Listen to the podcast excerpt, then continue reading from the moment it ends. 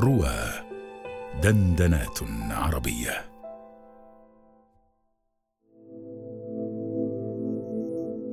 عندي عشرون. ومن أنا في كتاب الزمان حتى يكون عندي غيرها؟ عنده. عندي عشرون. التاسع من يونيو عام 2007 صوت المنبه أخذ يدق ويدق حتى أتم عشرين دقة. تثاقل جسدي الكليل مستيقظا. متعب العينين من سهر الأرق. ترنح مرة في الهواء قبل أن يتحسس قدميه. ساقها بحذر. توضأ بتلقائية شديدة. يقطر الماء من جنبات وجهه فيكشف عن قسمات قاسية. كأنما ما عرفت في الحياة فرحة. قبل أن يهم بالخروج وقعت عيناه على ورقة التقويم المعلقة على باب الغرفة وجد مكتوبا عليها العاشر من يونيو عام 2007 بهت. وكأنه لا يعرف ذلك اليوم. وكأن رأسه لم يزل به وجع من التفكير به منذ أشهر عدة. وكأن قلبه لم يزل يخفق كل ساعة تقربه من هذه اللحظة. مد يده نزع الورقة دسها في جيبه ثم مضى بعدما أطرق برهة. يدلف عبر درج فيخاله يحوي عشرين بسطة. ينزل الشارع المظلمة أعمدته كعشرين شمعة محترقة. تهرب عيناه لتفتش في السماء. ينظر إلى القمر فإذا به مكانه لم يتحول منذ عشرين حجة. فإذا ما الذي تحول وتبدل؟ ما الجديد في هذه اللحظة التي حتما مرت على أناسي كثر طوت الأيام حياتهم صفحة صفحة؟ الجديد؟ الجديد أنه لم يفرح بذلك أية فرحة وما يتمنى ممن حوله أن يهنئوا بل أن يعزوه فردا فردا. يعزوه ويعزوا ذلك الزمان الغريب الذي قضى الله أن تكون هذه السنوات العشرون من حظه وهذا المكان الذي خط له أن يعيش فيه هذه المدة. عشرون عاما. ربما لا يتذكر منهم سوى عشرة. ربما أصاب فيها شيئا من مبتغاه لكن كمن أصاب بمخيطه من البحر الزاخر قطرة. قضى أغلبها على كرسي موثوق إلى طاولة مكوما عليها الكتب والمذكرات. ما عدا ذلك المشهد كان على هامش الحياة. فما ذكر له أي شخص أن وظيفته في الحياة أن يفعل أي شيء سوى المذاكرة والتفوق.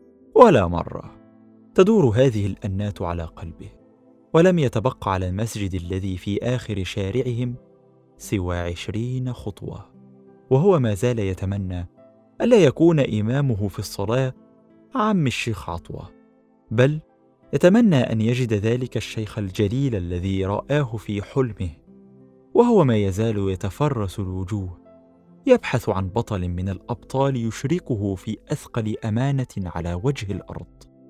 أجل يتمنى أن يجد عبد الله بن أبي قحافة يحدثه عن صاحبه محمد بن عبد الله الذي جاءه منذ أيام وقال له إني نبي يوحى إلي. فآمن به وصدقه. ثم انطلق يبحث عمن يحمل هذا الدين ويبلغه في العالمين. فلم يختر عشرين من الرجال في سنه ولكنه يختار من أول من يختار فتية خمسة رجالا في عصرهم. يخبره ذلك الشيخ كيف أنه دعا من أول من دعا الزبير بن الخامسة عشرة وصاحبه طلحة سعيدا ابن زيد وهو أيضا في الخامسة عشرة سعدا ابن أبي وقاص ابن السابعة عشرة.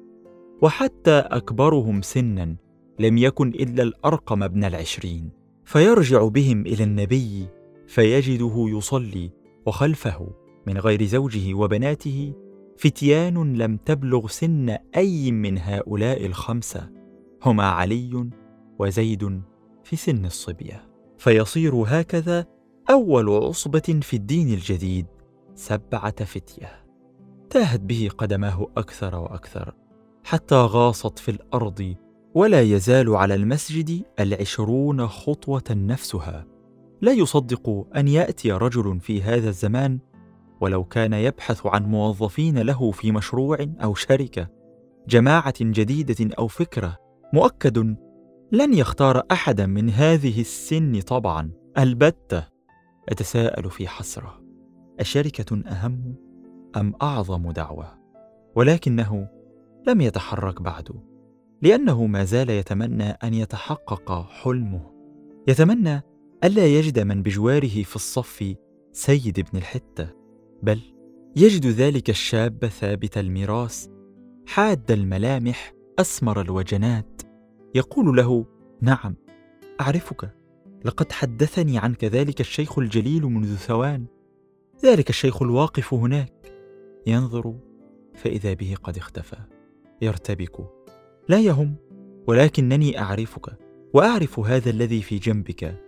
رباه إنه سيفك. سيفك الذي دعا له ولك النبي الجديد وأنت في السادسة عشرة. سيفك الذي كان أول سيف يجرد من غمده يرفع دفاعا عنه. لم ترهبك كل رجالات مكة.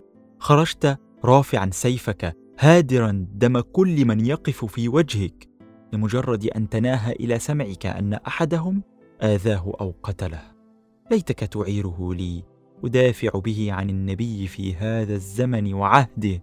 يحاول أن يمد يده ليمسكه فإذا النور الذي به يتلجج يومض يبرق فينزع يده كي لا تحترق ويختفي من أمامه زبير وسيفه. لا يلبث أن يقبل عليه شاب على الهيئة نفسها. قد حمل على ظهره قوسه وسهمه. يكاد لا يصدق عينيه وهو مقبل نحوه أعرفك أيضا. أنت أنت من كنت وحدك في ذلك الزمان ثلث تلك الدعوة وكان عندك من العمر آه سبعة عشره سهمك سهمك الذي رميت به أول رمية وما زال الرامون يرمون بعدك. ألا تدلني على من يعيرني مثله؟ يذوب سعد كما ذاب صاحباه. وكما تذوب قدماه عند الخطوة العشرين من المسجد لا تتقدم نحوه فإنه لا يزال يتمنى وتتقدم به الأماني في عصر الزمان فترة بعد فترة. ها هو يرى نبي الأمة يعقد لواءه في آخر أيام عمره لفتى الإسلام أسامة أسامة ابن الثامنة عشرة. عمر بن الخطاب وهو يقحم الفتى ابن عباس مع أشياخ بدر. يقول له قل لنا رأيك في هذه الآية وتلك الكلمة وهو دون التاسعة عشرة. الصبي الذي دخل على ابن عبد العزيز يتقدم قومه محمد بن القاسم يدق أبواب الصين بعد أن فتح السند وقهر ملوك الهند. وما كان عمره يوم خرج بالجيوش المجيشة من العراق إلا سبعة عشره الوفود العظيمة من العلماء والعامة واقفة على باب ابن سينا وهو في الثامنة عشره ينهلون من علمه وطبه. الفاتح العظيم محمدا سلطانا على مشارق الأرض ومغاربها في أعظم دولة. تتوقف به عجلة الزمان تارة. وتدور تارة. الأحداث كلها اختلطت في ذاكرته وعقله.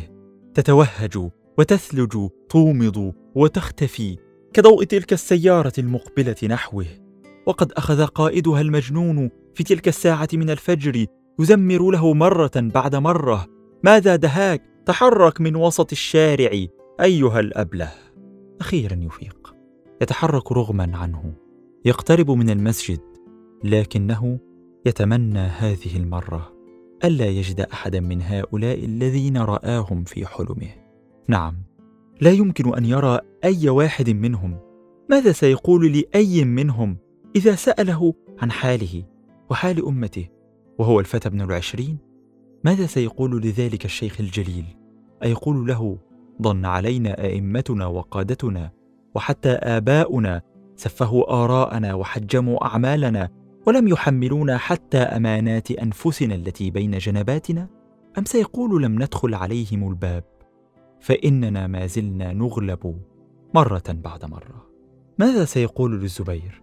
سيقول له تجاوزت سنك ولم أتعلم كيف أدافع عن نبيي. ماذا لو اكتشفت أن النبي أوذي ليس شائعة ولكن على رؤوس الأشهاد وملأت إهانته سمعي وبصري؟ ولم أرفع على المعتدي ولا حتى درة. نعم كبرت وما كانت تتركني أمي في حر القيظ لتعلمني الشدة كما كانت تفعل أمك صفية ولا كان ينهرني أبي عند اللعب مع الأطفال والبنات في شارعنا. ويقول لي لم ألدك لهذا ولكن ولدتك كي تلعب بالسيف على حصانك وتعيد بيت المقدس. كما كان يقول نجم الدين أيوب لولده صلاح الدين. نعم كبرت. ولم يأتني أبو بكر وأنا بين زملائي في إجازة أولى ثانوي. ويقول لي آن الأوان لتكون بطل هذه الأمة. الله أكبر الله أكبر. أشهد أن لا إله إلا الله. أشهد أن محمدا رسول الله. حي على الصلاة حي على الفلاح. قد قامت الصلاة قد قامت الصلاة. الله أكبر الله أكبر. لا إله إلا الله. يقطع نداء الإقامة أحبال أفكاره آماله وآلامه. يصلي ويدعو في كل ركعة وسجدة.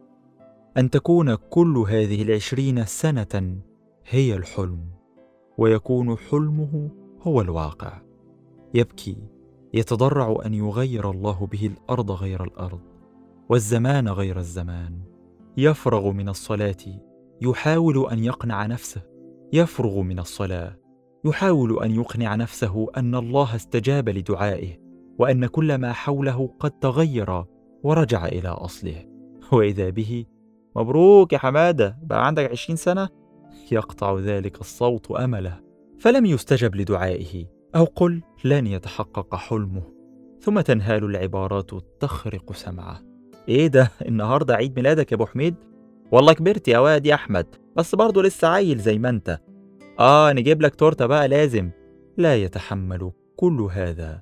تتضارب معه الأحلام والواقع أو الواقع المنشود المأمول والواقع المفعول المقتول. يكاد يختنق يتوجه نحو باب المسجد. ويصرخ بأعلى صوته في السماء. نعم عندي عشرون وما عندي غيرها. عندي عشرون من السنين وما في كل من بلغ سني في هذا الزمان عشرون سيفا من سيفك يا زبير ولا فيهم عشرون سهما من سهمك يا سعد ولا يملكون عشرين بيتا كبيتك يا أرقم ولا حتى عشرين زوجة كفاطمتك يا علي ولا كأسمائك يا زبير. ولا لهم عشرون قلما كقلمك يا ابن سينا ولا يحكمون عشرين مترا مما كنت تحكم يا محمد الفاتح. نعم عندي عشرون وقد ظن المجتمع على سني تلك بكل شيء. وحال بيني وبين كل إنجاز بأصنامهم تلك التي يدعونها تقاليد. فالتهبني ربي فأس إبراهيم أحطم بها هذه الأصنام. تلك الأصنام التي لم أسجد لها في يوم من الأيام سجدة.